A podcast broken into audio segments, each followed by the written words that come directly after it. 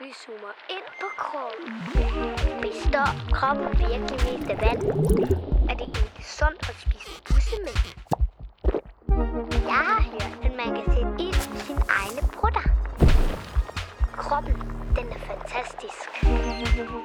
Hej og velkommen til Barn Kend Din Krop. I dag der øh, laver vi lige et lidt anderledes afsnit, end vi plejer at gøre. Øh, og det er et afsnit, som skal handle om at være ordblind, eller at have ordblindhed. Øhm, og først så kommer jeg, altså Anna, lige til at fortælle lidt om, hvad ordblindhed det er for noget. Og så bagefter så har Lærke faktisk fundet en dreng, som har ordblindhed, og spurgt ham om, hvordan det er. Og det glæder jeg mig ret meget til at høre.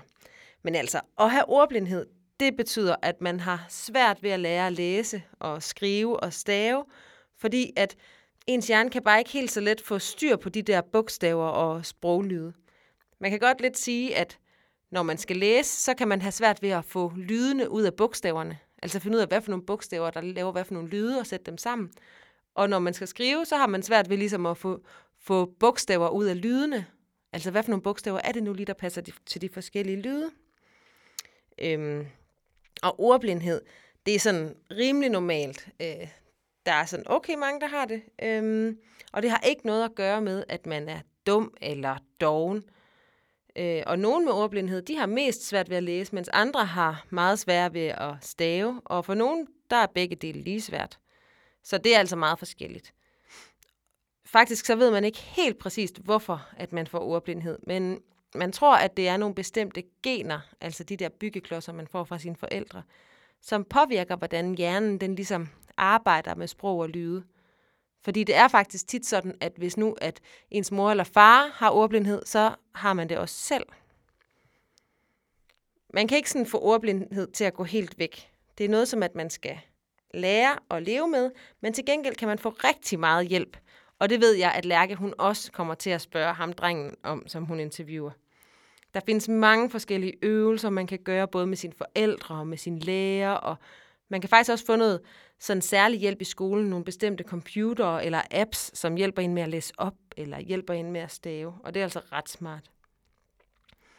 Heldigvis så kan man sagtens leve med at være ordblind, og for nogen så er det ikke et så stort problem, og det er i hvert fald ikke noget, som man skal gå rundt og være flov over. Og måske kan det faktisk være meget godt at sådan fortælle det til ens venner, sådan så de ved, hvorfor man måske lige tager lidt længere tid om at læse noget, eller hvorfor man måske skriver sms'er med flere stavefejl, end de gør. Det er også godt at opdage ordblindhed tidligt, sådan så man kan få noget ordentlig hjælp, og sådan så man ikke bare går rundt og tror, at man er mega dum eller dårlig, fordi det har slet ikke noget med det at gøre. Og faktisk så lever vi jo sådan i Danmark nu, at man skal læse rigtig mange forskellige steder. I gamle dage, der skulle man jo ikke øh, læse undertekster på fjernsynet, eller læse øh, advarselsskilte eller aviser og sådan noget, på samme måde som i dag. I dag er det rigtig godt at kunne læse og skrive, fordi så kan man blive lige det, man drømmer om. Og så skal man ikke gå og bøvle med ikke at kunne læse. Men altså, nu skal vi prøve at høre, hvad Lærke har fundet ud af om ordblindhed.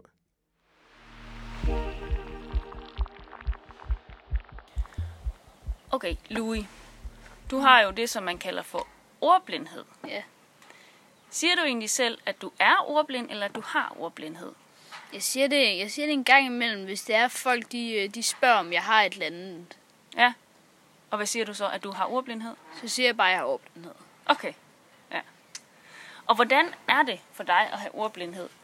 Mm, altså, det er jo ikke, fordi jeg har det så svært, fordi jeg er ikke særlig meget ordblind. Okay. Så altså, det er jo, det er jo fint nok, fordi at, altså, det føles ikke som noget. Man kan ikke rigtig mærke, at man har det. Okay. Og hvordan er det, for eksempel hvis du nu skal læse noget, en, en, noget i en bog over i skolen, hvordan, hvordan er det så for dig? Det er, det er selvfølgelig lidt udfordrende, men så har, vi, så har vi jo en computer, vi kan sidde og læse på, hvor næsten alle bøgerne er. Hvad gør den computer? Den, øh, den kan læse op, og den kan, den kan stave ordene for en og alt muligt. Okay, så den, hvordan stave ordene?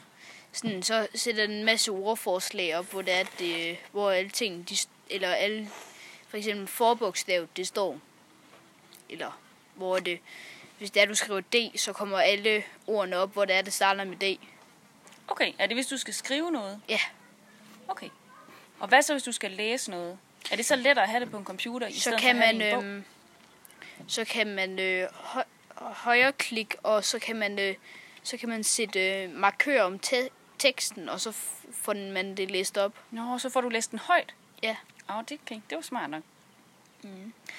Hvis du skal læse en tekst, hvordan, hvordan føles det så for dig? Altså er det sådan, så ordene de hopper rundt på, øh, på, øh, på linjen, eller...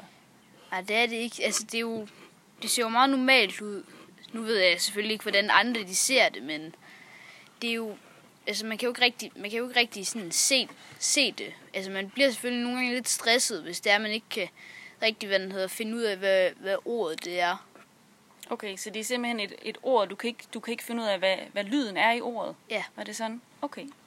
Ja. Synes du, det er, er det lettere at skrive end at læse, eller lettere, Ja. eller omvendt?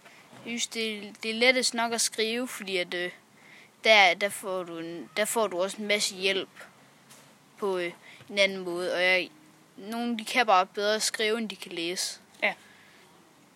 Og der har det, du det sådan lidt på den måde, at du kan bedre skrive end læse. Ja. Louis, er der noget særlig hjælp, du får Ja, i forhold jeg, til dine klassekammerater?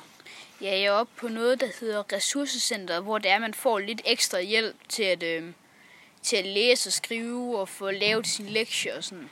Okay, er det så, mens de andre har noget andet undervisning nede i Ja, klassen? for eksempel, hvis det er, vi har engelsk, så går vi op og siger, at vi har engelsk, og så kan vi få lov til at sidde deroppe i fred. Okay, ja. Synes du, det er svære, svært at gå i skole? Nej, altså, man, altså, man mærker det jo ikke rigtigt, og der er heller ikke, der, der er også nogen, eller der, der er jo ikke nogen, der driller noget, eller driller en med det. Det er da meget rart. Ja. Tror du, tror du måske næsten, det er, er det sjovere at gå i skole?